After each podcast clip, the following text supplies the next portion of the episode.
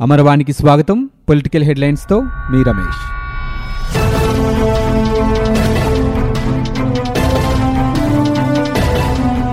రాష్ట్రంలో నవంబర్ పద్నాలుగు నుంచి ఇరవై ఒకటి వరకు ఇసుక వారోత్సవాలు నిర్వహిస్తున్నామని ముఖ్యమంత్రి జగన్మోహన్ రెడ్డి తెలిపారు. ఇసుక నిల్వ కేంద్రాలను నూట ఎనభైకి పైగా పెంచడంతో పాటు రోజుకు రెండు లక్షల టన్నులు సరఫరా చేయనున్నట్లు చెప్పారు. ఆంధ్రప్రదేశ్లో అవినీతికి చోటు లేదనే విషయం కింది స్థాయి వరకు చేరాలని సీఎం స్పష్టం చేశారు. వచ్చే రెండు మూడు వారాల్లో అవినీతి నిరోధక విభాగాన్ని పెద్ద ఎత్తున రంగంలోకి దించుతున్నట్లు వెల్లడించారు. అవినీతిపై పోరాటంలో దూకుడుతో సాగాలని నిర్దేశించారు. పొరుగు సేవల ఉద్యోగాల్లో యాభై శాతం మహిళలకే ఇస్తామని ముఖ్యమంత్రి స్పష్టం చేశారు. వీరికి జీతాలు ఇచ్చాకే అధికారులు జీతాలు తీసుకునే పరిస్థితి రావాలని సూచించారు. మంగళవారం తాడేపల్లిలో సీఎం క్యాంప్ కార్యాలయంలో స్పందనపై జగన్ సమీక్షించారు. ఈ సందర్భంగా Andhra Pradesh corporation for outsourced employees వెబ్సైట్ను ఆయన ప్రారంభించారు. స్పందనలో వచ్చే ఫిర్యాదులు వినతుల పరిష్కారంలో నాణ్యత ముఖ్యమని సీఎం నిర్దేశించారు. కనెక్ట్ టు ఆంధ్ర అనే వెబ్సైట్ ప్రారంభించమని ప్రభుత్వం చేపట్టే సంక్షేమం అభివృద్ధిలో ఎవరైనా భాగస్వాములు కావచ్చునని ఎవరైనా సహాయం అందిస్తే వారి పేర్లను ఆయా కార్యక్రమాలకు పెడతామని తెలిపారు. బుధ గురువారాల్లో నియోజకవర్గాల వారీగా ఇసుక ధరల కార్డులు నిర్ణయించాలని ఎవరైనా ఎక్కువ ధరకు అమ్మితే జరిమానా వేసి సీజ్ చేయడమే కాకుండా రెండేళ్ళ జైలు శిక్ష పడుతోందని బుధవారం జరిగే సమావేశంలో దీనికి మంత్రివర్గ ఆమోదం తీసుకుంటామని జగన్ తెలిపారు. ఇసుక కొరత తీరేదాకా అధికారులు ఎవరూ సెలవులు తీసుకోకూడదని పది రోజుల్లో అన్ని మార్గాల్లో తనిఖీ కేంద్రాలు ఏర్పాటు చేసి వీడియో కెమెరాలు అమర్చాలని ఆదేశించారు. వైకాపా ప్రభుత్వం పూర్తిగా పక్షపాతంతో కక్ష సాధింపు చర్యలతో పనిచేయడం మంచి పద్ధతి కాదని కేంద్ర హోంశాఖ సహాయ మంత్రి కిషన్ రెడ్డి అన్నారు.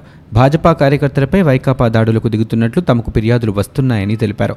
బుధవారం ఆయన విశాఖలో మీడియాతో మాట్లాడుతూ ప్రభుత్వం ప్రభుత్వంలా వ్యవహరించాలి తప్ప కక్ష సాధింపు చర్యలతో వ్యవహరించడం మంచి సంప్రదాయంగా ఎవరూ భావించబోవని సూచించారు.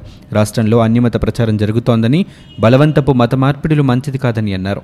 అనంతరం భాజపా రాష్ట్ర అధ్యక్షుడు కన్నా మాట్లాడుతూ రాష్ట్రంలో ఏ ప్రతిపక్ష పార్టీ పోరాటం చేసినా తమ సంఘీభావం ఉంటుందని స్పష్టం చేశారు. అంతకుముందు విశాఖ బీచ్లో నిర్వహించిన స్వచ్ఛ భారత్ కార్యక్రమంలో కిషన్ రెడ్డి పాల్గొన్నారు. బీచ్ ఆవరణలోని ప్లాస్టిక్ వ్యర్థాలను ఆయన తొలగించారు. ఈ సందర్భంగా కేంద్ర మంత్రి మాట్లాడుతూ స్వచ్ఛ భారత్ స్ఫూర్తితోనే స్వచ్ఛ బీచ్ అభియాన్ నిర్వహిస్తున్నట్లు చెప్పారు. ప్రజలు స్వచ్ఛ భారత్ ఉద్యమంలో భాగస్వామ్యులు కావాలని విజ్ఞప్తి చేశారు. చేనేత వస్త్రధారులు చేతి సంచులు ఉచితంగా అందించేందుకు ముందుకొస్తున్నారని చెప్పారు. వారి సహకారంతో ప్లాస్టిక్ నియంత్రణకు కృషి చేస్తామని కిషన్ రెడ్డి సూచించారు. ఈ కార్యక్రమంలో భాజపా రాష్ట్ర అధ్యక్షుడు కన్నా లక్ష్మీనారాయణ పార్టీ రాష్ట్ర ఇన్ఛార్జ్ సునీల్ దేవదార్ మాజీ ఎంపీ కంబంపాటి హరిబాబు తదితరులు పాల్గొన్నారు. వైకాపా ప్రభుత్వం తీరుపై భారతీయ జనతా పార్టీ రాష్ట్ర అధ్యక్షుడు కన్నా లక్ష్మీనారాయణ తీవ్రస్థాయిలో మండిపడ్డారు. రాష్ట్రంలో వైకాపా రంగుల పిచ్చి పరాకాష్ఠకు చేరిందని విమర్శించారు. గ్రామ వార్డు సచివాలయాలతో పాటు బహిరంగ ప్రదేశాలు సామాజిక ప్రదేశాల్లో కూడా వైకాపా రంగులు వేస్తూ ఉండడంపై ఆయన ట్విట్టర్లో స్పందించారు. బడిని గుడిని తమ పార్టీ రంగులతో నింపేస్తున్న వైకాపా నేతలు అవకాశం ఉంటే ఇసుకకు ఇంద్రధనుస్సుకు కూడా రంగులు వేసేలా ఉన్నారంటూ కన్నా ఎద్దేవా చేశారు. అన్నవరంలో అన్యమిత ప్రచారం భవానీ ఐలాండ్లో స్వాగత తోరణంపై బొమ్మలు ఉంచడం భీమిలి ఉత్సవాల్లో మతపరమైన స్టాళ్ళు ఏర్పాటు చేయడం ఇవన్నీ క్రైస్తవ మత వ్యాప్తిని వైకాపా ప్రోత్సహిస్తోందనేందుకు నిదర్శనంగా ఉన్నాయంటూ కన్నా పేర్కొన్నారు. జనసేన అధినేత పవన్ కళ్యాణ్ను తెలుగుదేశం పార్టీ నేతలు కలిశారు. ఈ ఉదయం జనసేనాని నివాసానికి వెళ్ళిన అచ్చెన్నాయుడు వరలరామయ్య రాష్ట్రంలో ఇసుక కొరత సమస్యపై చర్చించారు. తెలుగుదేశం పార్టీ అధినేత చంద్రబాబు నాయుడు రేపు విజయవాడలో చేపట్టనున్న ఇసుక దీక్షకు మద్దతు కోరారు. దీంతో జనసేన సంఘీభావం తెలుపుతోందని పవన్ చెప్పారని అందుకు ఆయనకు కృతజ్ఞతలు చెప్పినట్లు తెలుగుదేశం పార్టీ నేతలు తెలిపారు. ఈ సందర్భంగా తెలుగుదేశం పార్టీ నేత వరలరామయ్య మాట్లాడుతూ రాష్ట్రంలో ఇసుక కొరతతో నలభై ఐదు మంది ఆత్మహత్యలు చేసుకున్నారని అయినా ప్రభుత్వం స్పందించటం లేదని మండిపడ్డారు. వైకాపా మినహా రాష్ట్రంలోని అన్ని రాజకీయ పార్టీల మద్దతును కోరామని మాజీ మంత్రి అచ్చెన్నాయుడు తెలిపారు. ప్రాథమికంగా అందరూ సానుకూలత వ్యక్తం చేశారని చెప్పారు. భాజపా సిపిఐ సిపిఎం జనసేన ఇలా అనేక పార్టీల నేతలను కలిసి సంప్రదింపులు జరిపినట్లు ఆయన తెలియజేశారు. టార్గెట్లు పెట్టుకొని మరీ వైకాపా నేతలు ఇసుకను దోచేస్తున్నారని తెలుగుదేశం పార్టీ అధినేత చంద్రబాబు మండిపడ్డారు. పార్టీ ముఖ్య నేతలు కార్యకర్తలతో చంద్రబాబు టెలికాన్ఫరెన్స్ నిర్వహించారు. భవన నిర్మాణ కార్మికుల్లో భరోసా పెంచేందుకే రేపు దీక్ష చేపట్టినట్లు ఆయన వివరించారు. ఇసుక కృత్రిమ కొరతను వైకాపా నేతలు సృష్టించి మాఫియాగా ఏర్పడి దోపిడీ చేస్తున్నారని ధ్వజమెత్తారు. వ్యాపారాలు చేయాలన్నా ఆస్తులు అమ్మాలన్నా జే ట్యాక్స్ కట్టాలని దుయ్యబట్టారు. కార్మికుల కష్టాల్లో అందరూ అండగా ఉండాలని వారి కుటుంబాలకు సంఘీభావం చూపాలని తెలిపారు. కార్మికులకు సంఘీభావంగా ర్యాలీలు నిర్వహించాలని పిలుపునిచ్చారు. రాష్ట్రంలో తక్షణమే ఇసుక ఉచితంగా ఇవ్వాలని చంద్రబాబు డిమాండ్ చేశారు. పొరుగు రాష్ట్రాలకు ఇసుక అక్రమ రవాణా చేయకుండా సరిహద్దుల్లో నిఘా కట్టుదిట్టం చేసి అడ్డుకోవాలని సూచించారు. కారణాలు పేర్కొనకుండా కాంట్రాక్టును ఎలా రద్దు చేశారు ఒప్పందం రద్దుకు గల కారణాలను ఆదేశాల్లో పేర్కొనాలి ఏదైనా ఒప్పంద ఉల్లంఘన జరిగినప్పుడు వివరణ కోరి ఉండాల్సింది కదా అంటూ కాంట్రాక్ట్ రద్దుకు ముందు నోటీస్ కనీసం ఎందుకు ఇవ్వలేదంటూ పోలవరం జల విద్యుత్ ప్రాజెక్టు నిర్మాణం వ్యవహారంలో నవయుగ అప్పీల్ పిటిషన్ విచారణ సందర్భంగా హైకోర్టు జెన్కోపై ప్రశ్నల వర్షం కురిపించింది.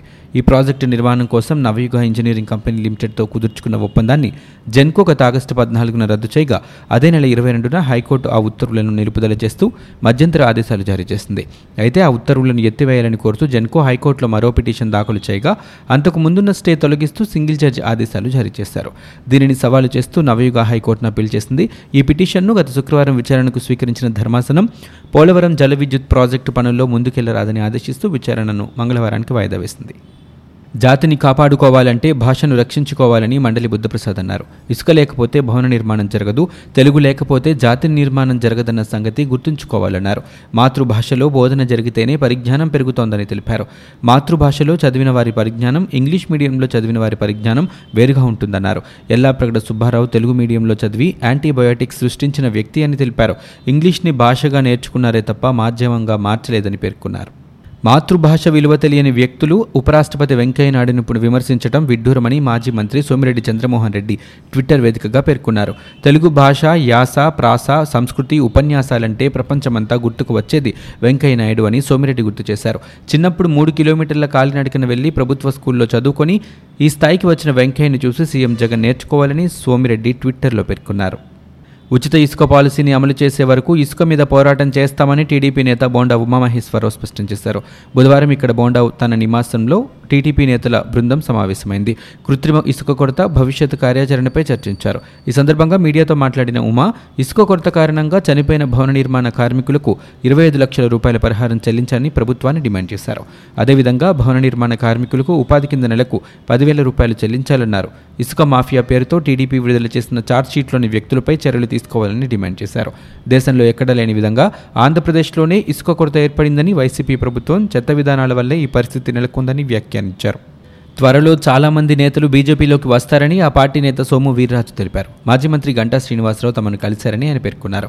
ఏపీ ప్రజలు చంద్రబాబు మాటలు నమ్మరన్నారు. ఆ ఇరవై మూడు మందిని కలుపుకుంటామన్నారు. ఈ శాసనసభలో తమ ప్రాతినిధ్యం ఉండడం ఖాయమన్నారు. త్వరలోనే టీడీపీ ఖాళీ అవుతుందని బీజేపీ ఎమ్మెల్సీ సోము వీర్రాజు తెలిపారు.